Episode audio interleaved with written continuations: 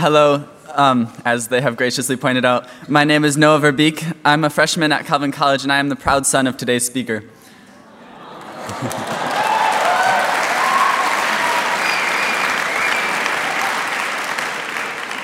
It is my pleasure to welcome all of you to the January series of 2016, to hear from my father, the man I have looked up to all my life, and listen to the amazing work that God is doing in my home country of Honduras. Please take a moment to silence your cell phones. While you are doing that, we would like to give a special welcome today to the guests at four of our 48 remote webcast sites San Jose, California, the LCC International University of Lithuania, Wyckoff, New Jersey, and East Lansing, Michigan. We'll be gathering questions today through Q&A cards available with our ushers and by email or Twitter. So feel free to think of these questions during the presentation and send them in. Our moderator, Karen Soppy, will gather the questions and present them at the end of if time is allowed. And now, if you will please pray with me. Gracious and loving Father, thank you for the opportunity you have given us today to hear from Kurt VerBeek. We pray that we will hear your voice and see your hand through the work that the Association for a More Just Society is doing in Honduras. Please give each and every one of us the courage and determination that it takes to seek justice, to love mercy, and to walk humbly with you in our own lives. In your name, amen. And now, Don DeGraaf, the Director of Off Campus Programs, will introduce our guest.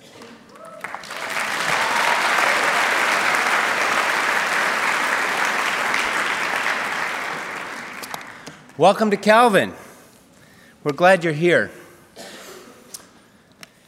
Every year, the January series highlights speakers who are directors and founders of organizations that do amazing work for justice in the United States or around the world. Also, every year, the January series invites one inspirational Calvin faculty member to describe his or her work. Today, these two kinds of speakers come together in one remarkable person. Dr. Kurt VerBeek joined the Calvin Sociology Department in 1996 after receiving a PhD in developmental sociology from Cornell University. He was drawn to this degree following six years' work uh, in Honduras with his wife Joanne for World Renew, a development organization. Kurt and Joanne lived in Honduras currently, where they direct and teach in Calvin's Honduras, in one of Honduras, Calvin's Honduras semesters. The fall semester program has become known as the Justice Semester, and many students have described how life changing their experiences have been. In fact, this morning I was challenged to just to do a quick shout out to if you are alumni of a Calvin Honduras semester program, either Spanish or, or Justice, can you just put up your hand? Okay, so we have them in front.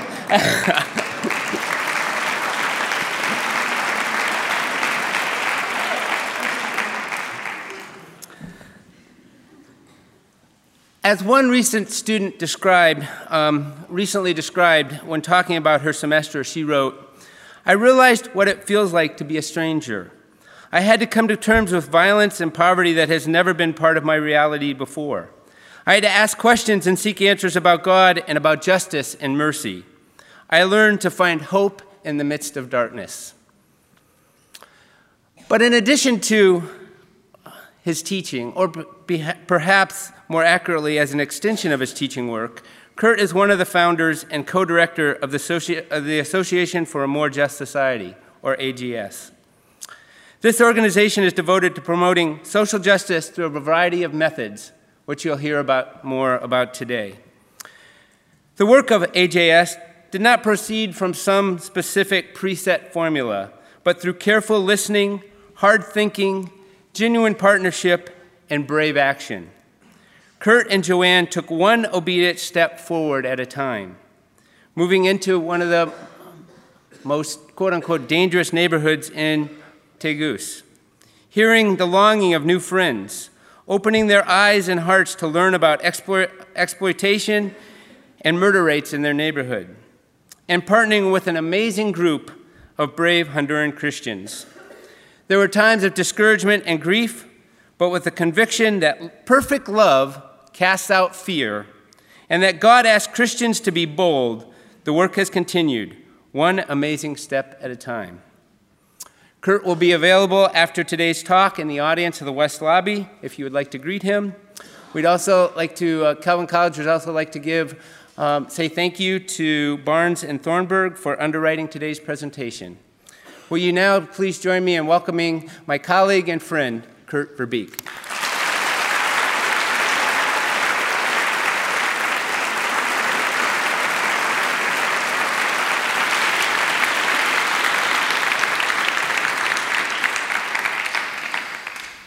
Good afternoon. Thank you, Don. Thank you, Noah, wherever you are. I have a history of crying when I speak publicly.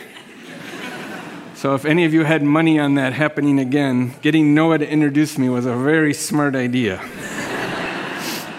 I feel like I'm right on the edge. It really is an honor to be here. Uh, I want to shape my talk today around three stories. I'm going to start with the hardest and end with the happiest. 2001, as Don said, uh, my family and I moved up to Nueva Suyapa. We found out later it was one of the most violent neighborhoods in all of Honduras. We moved up there in part because my best friend and co founder of AJS, Carlos Hernandez, had moved up there a few years earlier.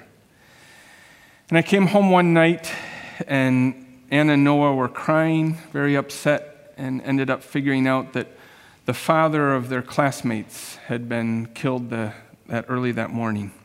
So I went over to Carlos's house. He was the principal of their school. And I asked what had happened, and he said, Yeah, it was true that the father of the two kids sold fruits and vegetables out of the back of a pickup truck and he was going down about 4:30 in the morning, probably had about $100 in his pocket. And two guys, three guys with ski masks showed up with a pistol, and they said that he had to hand over all his money. So he handed over the cash, and after they took the cash, they shot him in the head and killed him. So I went back home, calmed down my kids. We prayed with them, we prayed for the family. And honestly, over the next couple days, I don't remember thinking much more about the incident. But three days later, the widow showed up in Carlos Hernandez's office. He was the principal of the school, somebody that she trusted. And she said, We know who, we knew, we know who did it. The, a neighbor of ours saw the three guys when they came around the corner, and she saw when they took their ski masks off. Not only did she see them, they're neighbors of ours. They live two or three blocks away. We know their names, we know where they live, and the witnesses are willing to testify. What should we do? So, if you're in the United States, what do you do? You call 911. Maybe in this case, you'd, you'd take the witnesses to the police station, they'd give their testimony, the bad guy should get arrested. But in Honduras, that might happen. We might talk to good cops, and the guys would end up arrested in a couple of days. But it could also happen that you could talk to a bad cop. And those bad cops, instead of going and arrest the bad guys, would go and meet with the bad guys. And they would tell them who the witnesses are and who the widow is and that we're involved. And instead of getting arrested, these bad guys might show up on our door or on the widow's door and threaten or worse. So we started trying to call friends and acquaintances. Do you know a police officer who can help us with this? Who should we talk to? And every, everybody said, No, we don't know somebody. We'll, we'll, fig- we'll try and figure something out. It ended up almost three months went by. And these three bad guys ended up killing an off duty police officer. And the other police officers were nearby and saw it happen, and they chased the guys. They took off. They ended up holding themselves up in a house. There was a standoff, helicopters, the whole big deal. One of the bad guys was killed, and two were arrested. So a few days later, Carlos and I were in his living room, and we were talking about there were bad guys in our neighborhood, but these were really bad guys. And we said, Yeah, and I said, I know that just around our church they killed X and Y and Z. And Carlos was like, I didn't even know about Z, but I knew about A and B and C. And we ended up investigating a little further. And we ended up figuring out that after we knew who they were, they killed 13 more men.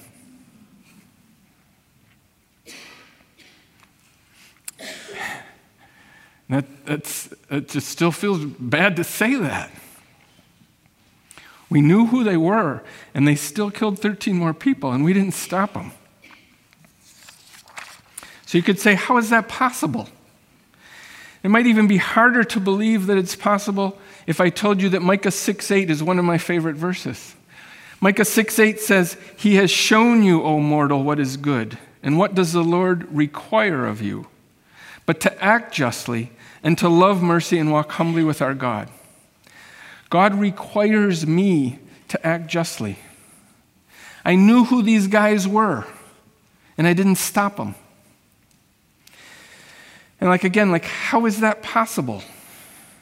And and I know it was a little bit about fear. I mean, I was afraid. I was afraid for myself, for my kids. I was afraid for the widow and the witnesses. But I really don't think that the biggest problem was fear.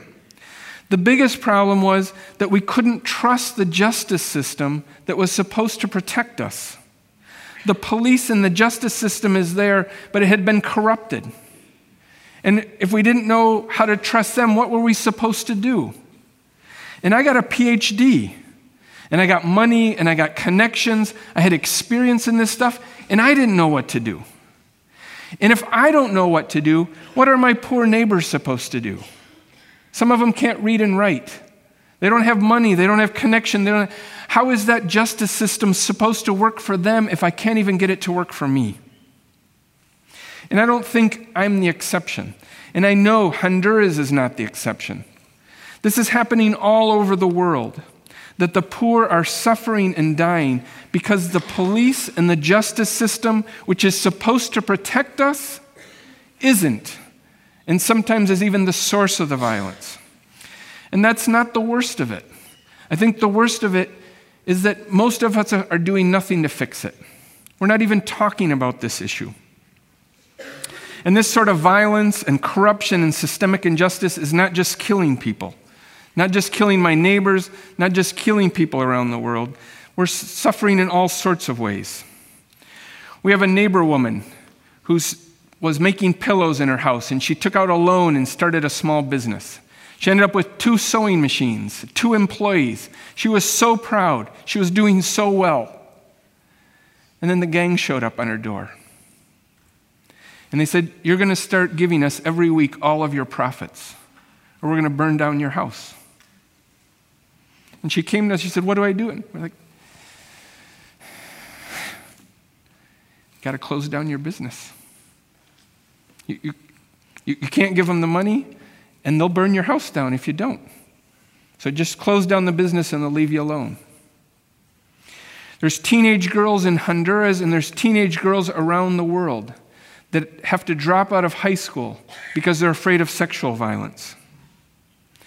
My neighbors and neighbors around the world stop going to evening church services because they're afraid to walk home at night. The police are not protecting them. So, violence is hurting the poor in all sorts of ways. And this sort of violence and the broken security systems are strangely not on the agendas of us of many of us who are trying to help the poor. So look at the websites and the brochures of the organizations that you support World Vision, Compassion, World Renew. These organizations are helping the poor get loans and start small businesses, but they're not helping them figure out what to do when the gangs show up or how to get the police to protect them. This issue of violence and the corruption of our security system, it's not on the agenda. It's, it's not in the curriculum of Calvin College. I got a PhD from Cornell in development sociology. It's basically, I got a PhD in how to help the poor. I never had a single class about this issue of violence and broken justice systems. We're not talking about it in our churches. There's probably few of the churches represented here that are working on this issue of violence in your neighborhoods. Our missionaries aren't addressing it. Our short term missions don't address it. So, so why aren't we talking about it? Honestly, I talked about this with somebody yesterday. I don't know. I don't know the. Don't, it, it, seems like this is a big issue and that people know it, and yet it, it's not on the how, how do we help the poor agenda yet. I think at least in part it's fear. World Vision, Compassion, the United Nations, the World Bank, they say if we get involved in this stuff, our staff might get killed. Somebody will get hurt. Our organizations will be damaged. So I, I know, again, in part it's fear, but I think it's more than that. I think, at least as Christians, part of the issue is we have a watered down view of justice, of what justice is. When God tells us in Micah 6 8 to act justly, we've watered down what that means. I'll talk about more of that in a minute. But most importantly, I think that this issue in violence and corruption, we've decided that it's too. It's too complicated. It's too hard. It's too political. It's going to take too long. It's too controversial. It's too dangerous. And we need to ask ourselves who benefits if we believe that? Who wins if we believe that it's too hard of a topic to take on?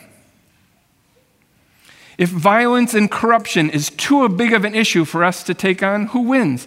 The corrupt and the criminals because they get to keep doing just what they've been doing. And nobody's going to stop them. If we're not, who's going to stop them if we don't? So if we believe it's too hard, it's going to take too long, it's too complicated, they're going to just keep doing their bad stuff. And what we often do as Christians, and not just Christians, instead of trying to take these issues on head on, we build parallel systems. So the public schools aren't working, well, let's, we'll build a private school. The public hospitals are a mess. Well, we'll build a private clinic, or we'll build an orphanage.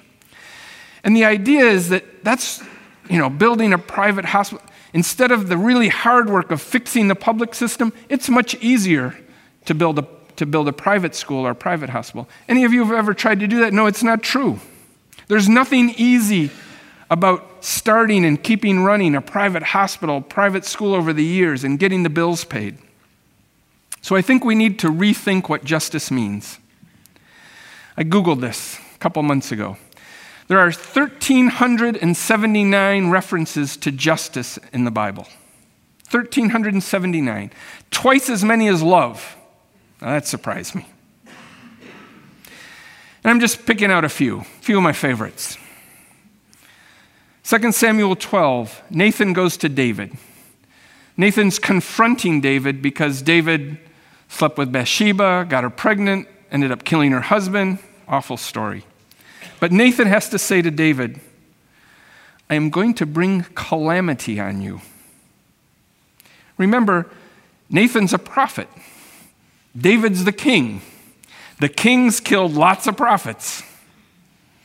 Nathan had no idea what David was gonna, how David was going to respond. Nathan is brave.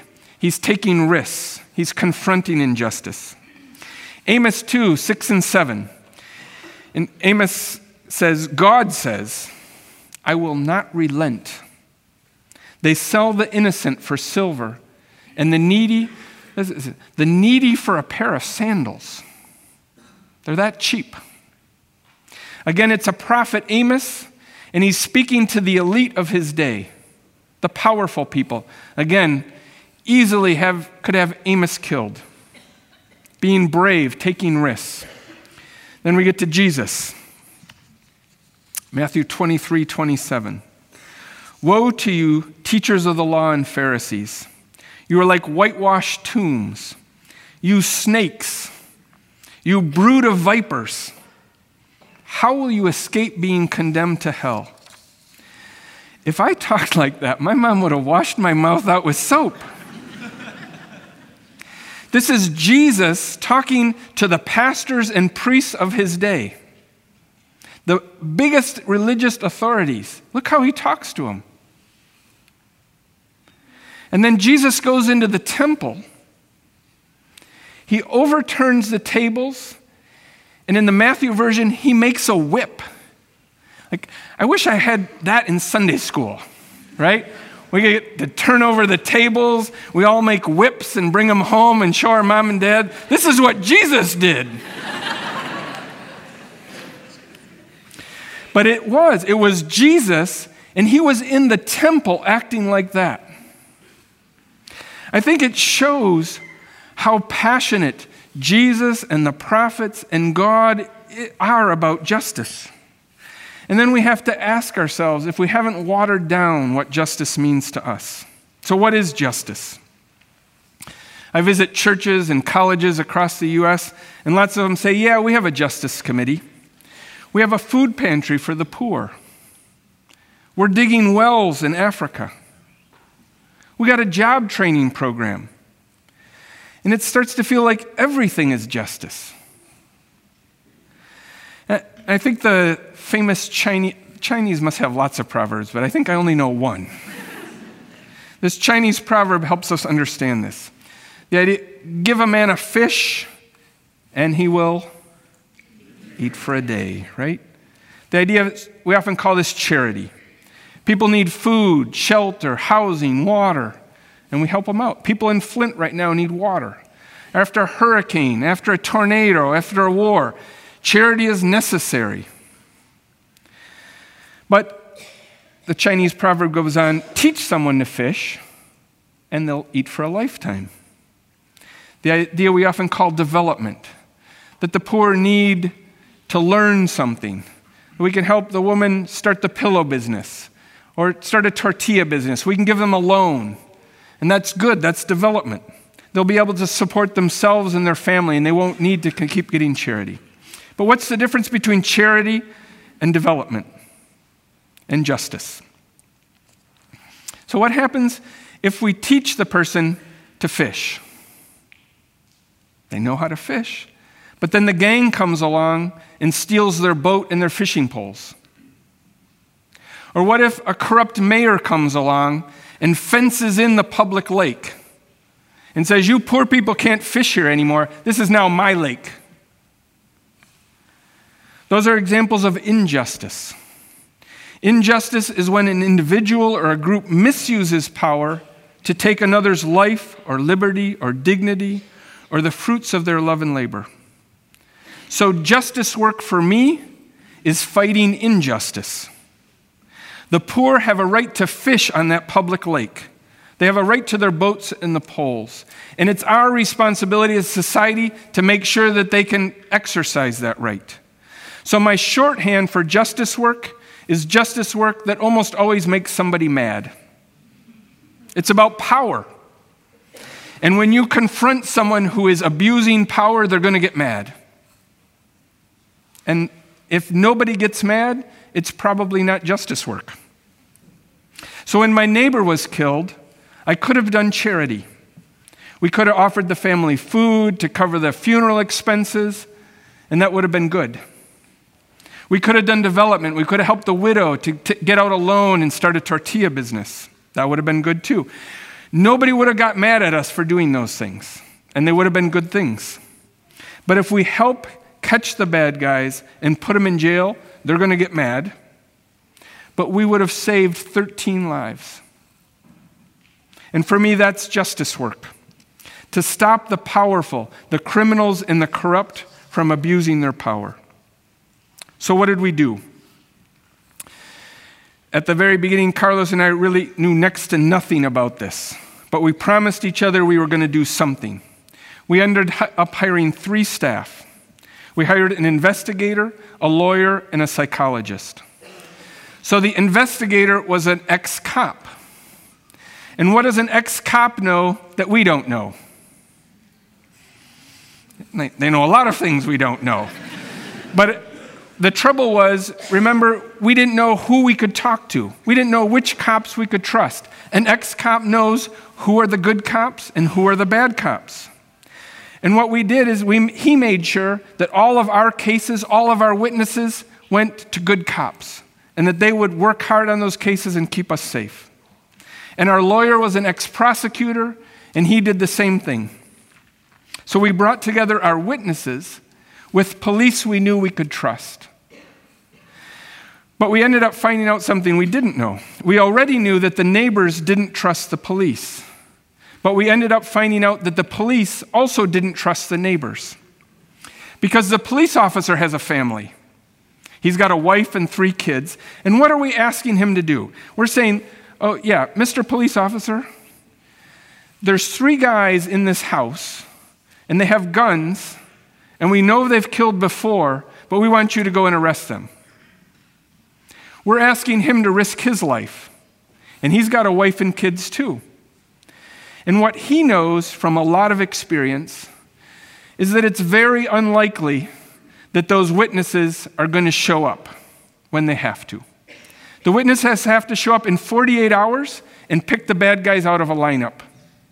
Then they have to show up in six months for a pretrial. They have to show up in 18 months for the trial. And remember, our witnesses live right down the block from the bad guys and their family. How many people think those witnesses are going to show up in 48 hours, in six months, in 18 months? They may get afraid, they may get threatened, or they may just lose interest. And if they don't show up, the bad guys walk. And then the police have risked their lives for nothing. So we had to build trust between the neighbors and the police, but we also had to build trust between the police and the neighbors. And we did. We built bridges of trust. We started restoring this broken system. And what happened? It worked. Violence went down. Violence went way down. Violence went down 80% in four years. In 2005, we had 42 homicides. Last year, we had seven. We've saved 600 lives in the last 10 years.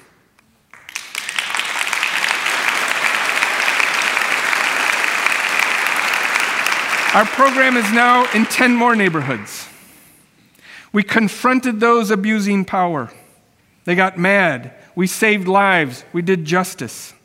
And it didn't take too long. It only took four years. You see that drop from 2005 to 2009. It wasn't so hard. We had three staff members. It wasn't too dangerous or too complicated. So let me tell you a second story. The woman in this picture is the president of the National University, Julieta Castellanos. Her university has 80,000 students in Honduras. She's a fabulous woman, one of my heroes. In 2011, the 19 year old young man in the picture there is her son. He was on his way home from a birthday party with a friend, about 11 o'clock at night, driving home. Eight on duty police officers in police uniforms, in police cars, stopped them. When they pulled him over, they said, Give us your keys, we're stealing your car. He got scared and he took off in the car instead of giving him the keys, and they chased him in their police cars, shooting at his car. One of the bullets went through his abdomen. When he was shot, he stopped and he told the police officers, You don't know who I am. My mom is the president of the National University. Why did he tell him, them that?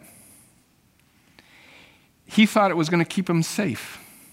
But you can imagine what these corrupt police officers thought when they figured out they just shot the son of the president of the university. So they called their higher ups. They said, This is what happened. What should we do? And their bosses said, take them outside of town, put them both in a ditch, and shoot them in the back of the head.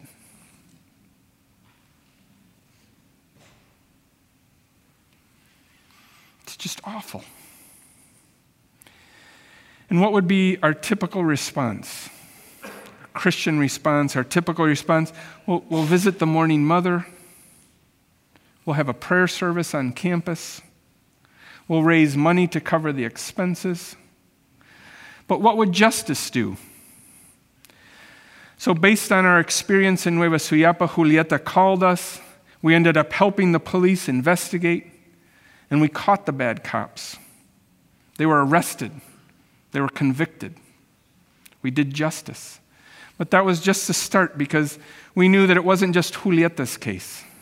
There were thousands of people in Honduras suffering from this sort of violence. So we formed the Alliance for Peace and Justice in 2012. ASJ, Julieta, the Protestant Church, the Catholic Church, World Vision. Those, those groups don't come together very often either. And we started pushing to get rid of the bad cops. Cops were involved not just in stealing cars, but in murder for hire, in drug trafficking, and organized crime. And once again, we started to to investigate, and we figured out it wasn't so black and white. The problem was not just bad cops. For example, in 2012, San Pedro Sula, it's a city of about a million people in Honduras. It was the most violent city in the world in 2012. There were 22 homicide investigators for a million people. That doesn't sound so unreasonable to me. But they had 30 homicides a week. 22 homicide investigators for 30 homicides a week. Each investigator got one and a half new cases every week. And the worst part, I don't know if it's the worst part, but another bad part, they had two pickup trucks for 22 investigators for 30 homicides every week. So, like, if they were solving homicides, it was miraculous. So it wasn't just that there were bad cops, we needed more cops. We needed more cars. We needed more training. The police also needed our support. So we started developing proposals. We put on pressure. We had press conferences. We went out in the media. We repeated these facts, Julieta's case and what was happening in San Pedro Sula. Just in 2012, we had 19 meetings with the president. And what happened? After violence had increased in every year from 2005 to 2012, Homicides have dropped 40% in just the last three years. And we still have a long way to go, but we have saved 1,400 lives. 7 million Hondurans feel safer. Again, we confronted those abusing power drug traffickers, corrupt police. People got mad, but we did justice. It didn't take so long, just three years. It wasn't too hard, it wasn't too complicated. So I'm going to end with a third story about education. So Carlos and I were worried about the kids in our neighborhood. It seemed like the teachers were always on strike, didn't show up for work. What happens when kids aren't in school? Mom and dad are both working, they end up on the street, they start drinking, start smoking pot, doing drugs, joining gangs, robbing their neighbors, all kinds of bad stuff. So we decided to make this a priority. We formed Transformemos Honduras, or Let's Transform Honduras. It's an alliance of the Protestant, the Catholic Church, World Vision, again, like bringing together people who don't always get along. And we started investigating, and again, we found stuff that surprised us. I'm going to share just four facts with you. Honduras spends almost 30% of its budget on education. I didn't know that. It's the largest item in their budget. It's the second highest percentage in all of Latin America. So Honduras is investing a lot in education. But the law says that they have to teach 200 days of school. But over the previous 10 years, Honduran kids, on average, only got 125 days of school. That meant kids were losing 75, almost half of their school year every year. Imagine what that means when kids are learning to read and write, that they lose half of the school year. And their addition and subtraction, they lose half of that. Then multiplication and division, they lose half of that. Fractions, they, I mean, it's no wonder by the time kids are fourth or fifth grade that they're lost. And the third fact 26% of the teachers who were on the payroll weren't in the schools where they were supposed to be. Some of them had died and were still getting paychecks. Some of them were in the United States. Lots of them were supposed to be in dangerous schools or rural schools, and they got themselves transferred into nicer, more comfortable urban schools. But that meant out of 60,000 teachers, there were 15,000 teachers in the country, the government had no idea where they were. And last, saddest, Honduras, for 13 years running, was 15 out of 15 in Latin American education. Last place for 13 years. And in 2012, UNESCO, United Nations, I remember hearing this over the radio. UNESCO wrote a report and they said it was going to take Honduras 100 years to catch up to Costa Rica in education just made me mad. I remember calling Carlos Hernandez, and he had heard the same report, and we, were, we just both fumed over. I don't even know if we were talking. There was like fumes going across the, the phones. So, Honduras is spending 30% of its budget on education, but they're only getting 125 days of school. 26% of the teachers aren't where they're supposed to be. It's last in Latin America. What would we usually do about that? As Christians, as organizations, say, well, we could do some tutoring in these schools. We could build a private school for some of these kids. We could train teachers better. But what would justice do? Again, justice for me means confronting those abusing power. In this place, it's teachers and politicians, and making sure that those poor kids get the education that they deserve. So, we again, did investigations, proposals, we did press conferences, we got out these facts in the media. We met with the Minister of Education, we met with the President. We basically got the Minister, eh, basically, we got the Minister of Education fired. And the President named a new one. And the President told him his, when he was sworn in, I want you to meet tomorrow with Transformemos Honduras. I don't want any more education scandals. And what happened? Four years later, Honduras is still spending 27% of its budget on education. But where we were getting an average of 120 days of school, we have three years running 2013, 2014, and 2015, we've averaged 218 days of classes.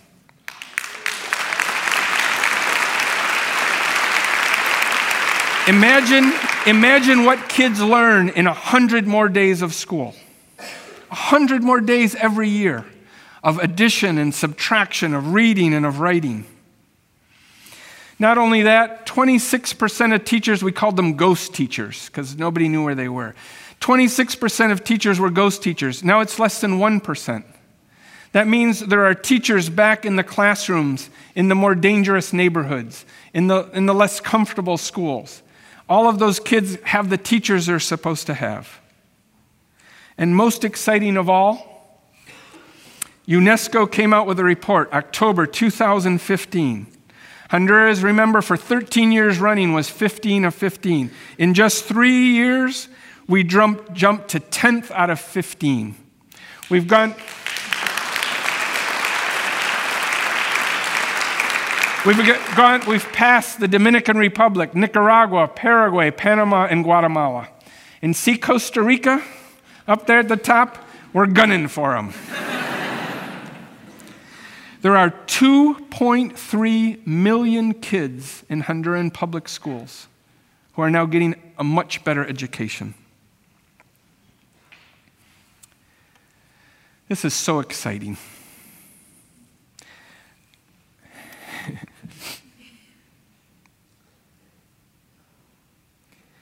I just feel so grateful to have been able to be a part of what God is doing through AJS in Honduras, to just have been a little part of these changes.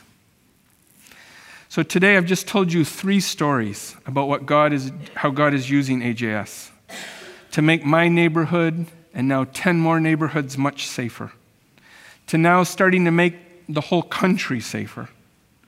Huge improvements in the quantity and in the quality of education. And if I had time, I could tell you a bunch more about how AJS is helping to get more medicines in the hospital, to decrease drug trafficking.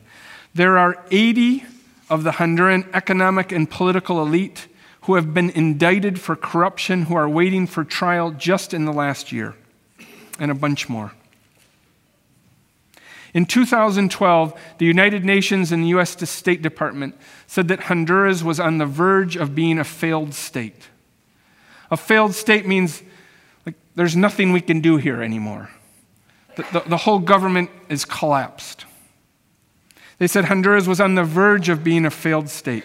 Violence seemed out of control. Drug trafficking was unchecked. Education was a mess. Corruption was rampant.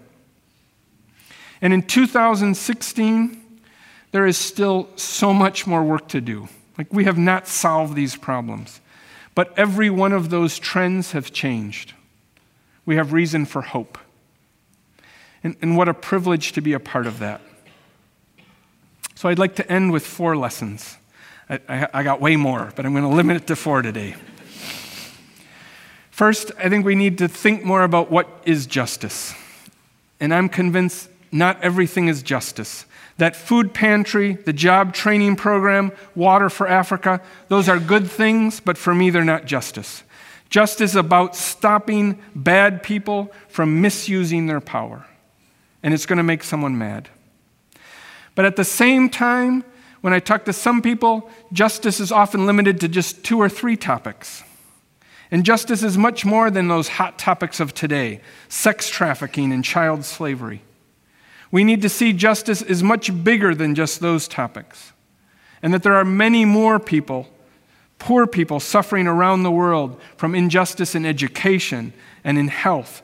There are millions living in fear and dying because the police and the courts don't protect them, and oftentimes they're the source of their fear.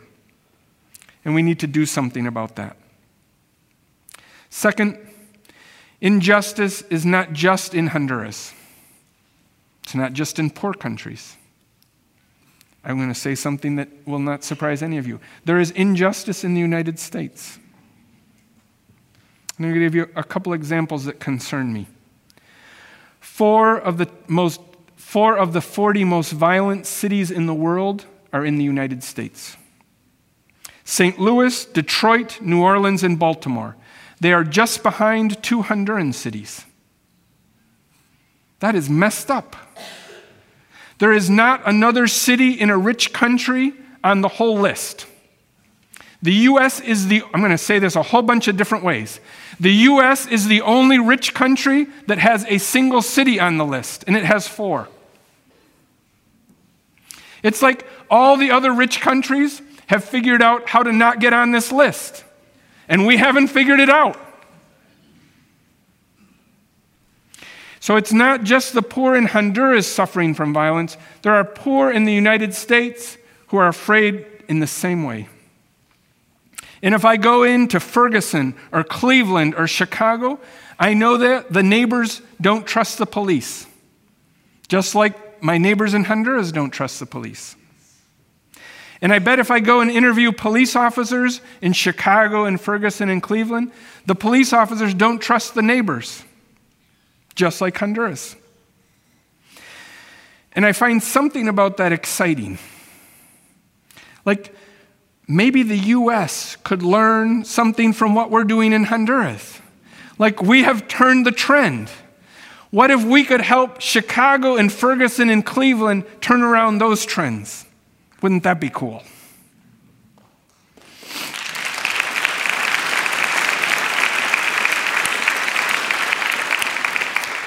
I'm going to take one more topic that gets a little less attention our public school systems.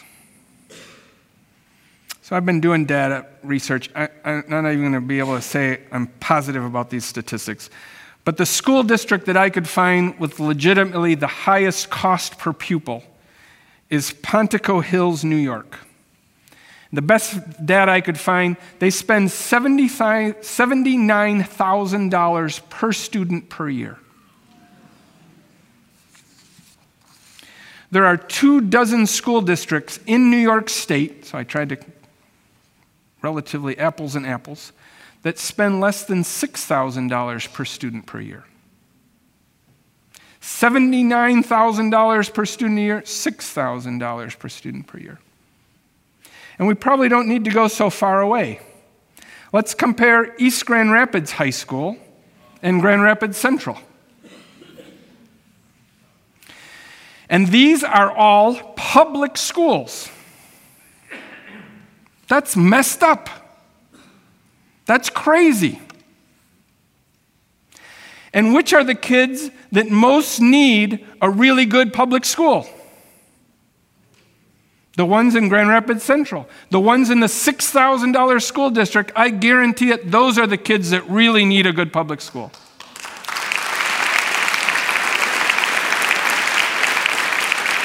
And who are the kids? Who are the kids that least need that really expensive public school? East Grand Rapids, Pocantico Hills, New York because their parents can afford all sorts of tutoring and extras and travel teams. So, again, wouldn't it be cool if the U.S. could learn something about how we in Honduras are fighting injustice in the public education system? So, this makes me happy. Not in a pure happy sort of way, but uh, in happy nonetheless. It feels more right. Because when I talk about poverty and wealth, poverty and development, it's always that Honduras has to learn something from the United States, from rich countries. But when we talk about justice, it's much less of a us them. The US can learn from what we're doing in Honduras, how to make a more just security system or education system, and that makes me happy. Third, we need to stop listening to our culture's lie that our safety and our comfort should be our top priority. And here I want to credit a friend, Joel Hammernick. It is clear when we look at the life of Jesus, the life of the apostles, the life of the prophets, their number one priority was following God's call. To do justice, to heal brokenness. And that involved risk. That often involved making people mad. But our culture, even our Christian culture, says, yeah, you know, I know God would be happy if I tried to fix that public school thing. Or the, the, broken, the brokenness and violence in Detroit, if I moved into the inner city and started working on that violence and police stuff, I know God would be happy, but it's dangerous. It's scary. And then what I found to be the killer question. You know, I would be willing, but what about my kids? I can't expose my kids to that sort of risk. Where would they go to school? How would I keep them safe? And and I, I think people who know me, I'm not, I'm not suggesting we be stupid, that we take unnecessary risks. But we know that God is calling us to heal the brokenness in our world. God is calling us to enter the places where there's violence and corruption. And I think we need to show our culture. We need to show our Christian culture. I think we even need to show our children that honoring God's call is more important than maximizing our comfort or minimizing our risk.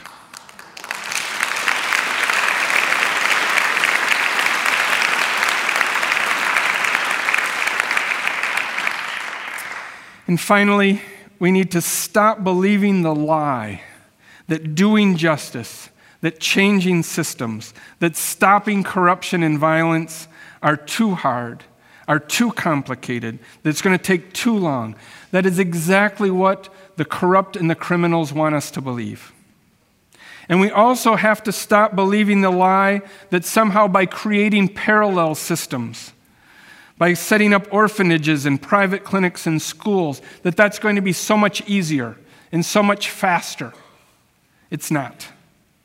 We took on the gangs in our neighborhood, the drug traffickers, the organized crime, the teachers' union, the politicians. And in three or four years, we've seen significant results. And it's not always going to be that way. AJS is 17 years old. We've worked on a bunch of issues for those whole 17 years, and we haven't seen any results. Even when there's no results, God calls us to act justly. And God has promised He will be on our side. Almost made it. So God is calling me and you to act justly. The question is are we willing? I'd like to ask for you today for your support for AJS, your prayers and your support as we continue to fight to bring hope and justice to Honduras. But I also want to challenge you to start talking about what doing justice means where you live. And especially to consider the violence and the broken justice systems around you. We need to ask who are those abusing power around us? Who is being hurt? And what can we do about it? And then we need to start doing justice. I'd like to end with two quotes. First, from Gary Haugen Our efforts to end global poverty and secure the most basic human rights for the poor are failing. I'll repeat, are failing because crime and violence against the poor are not being addressed. And Micah 6, verse 8 He has shown you, O mortal, what is good. And what does the Lord require of us? But to act justly and to love mercy and walk humbly with your God. Thank you.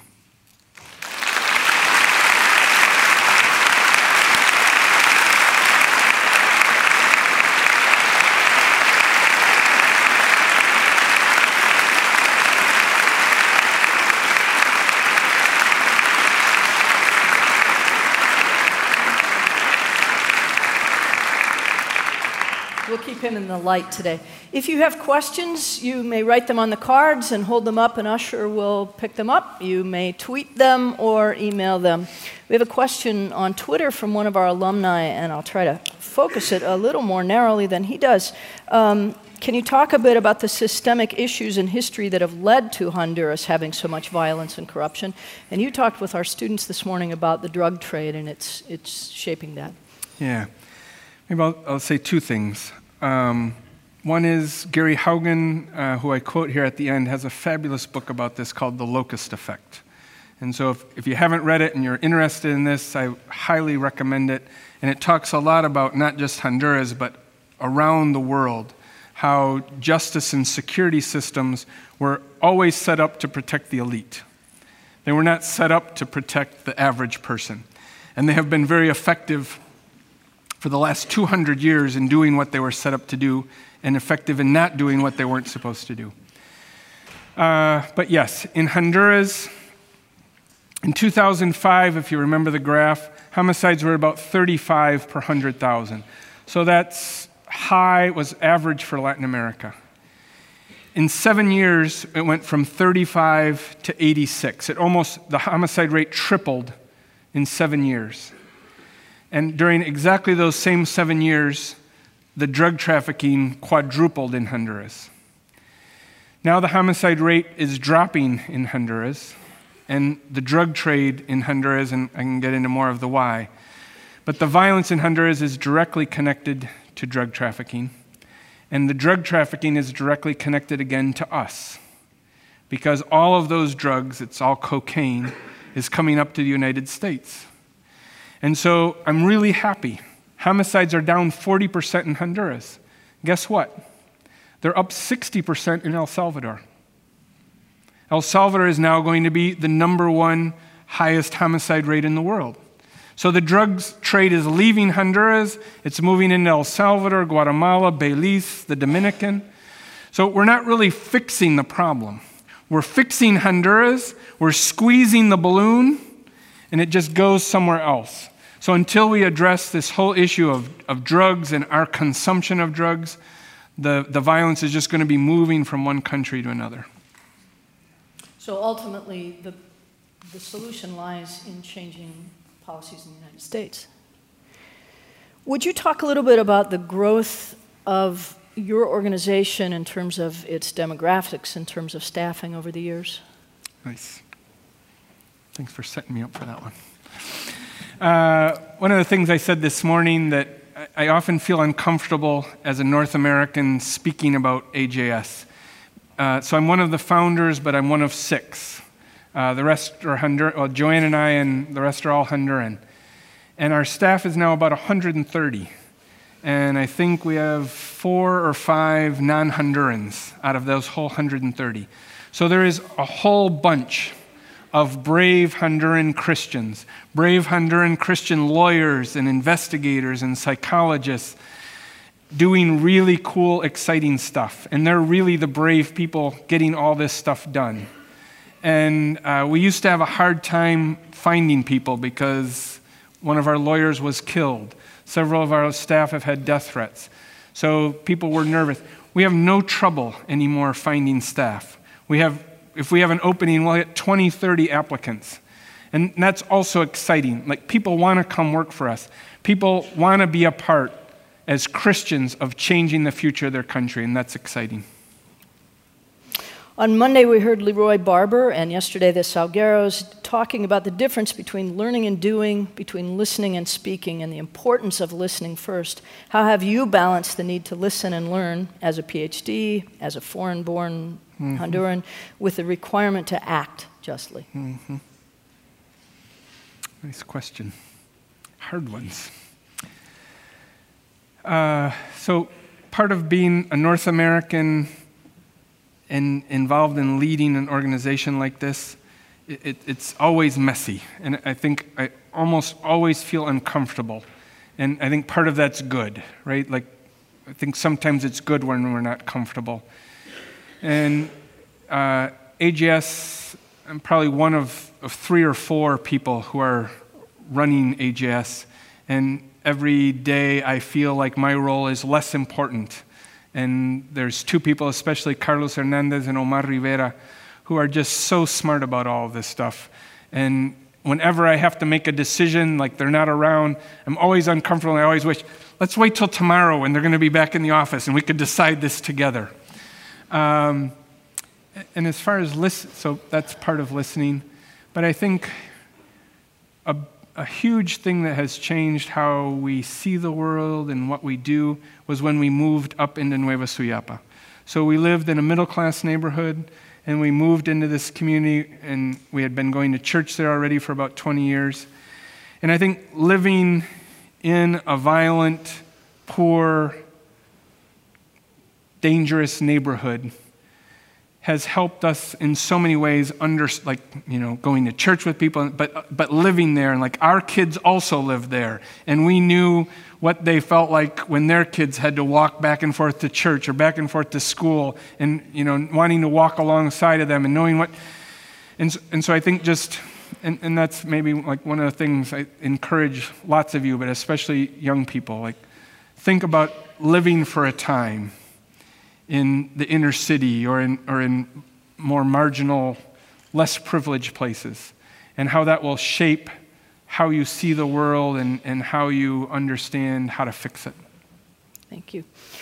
What are, this is from a student, what are practical steps students can take to become involved in a profession that truly fights for justice in the United States? Is any kind of degree necessary?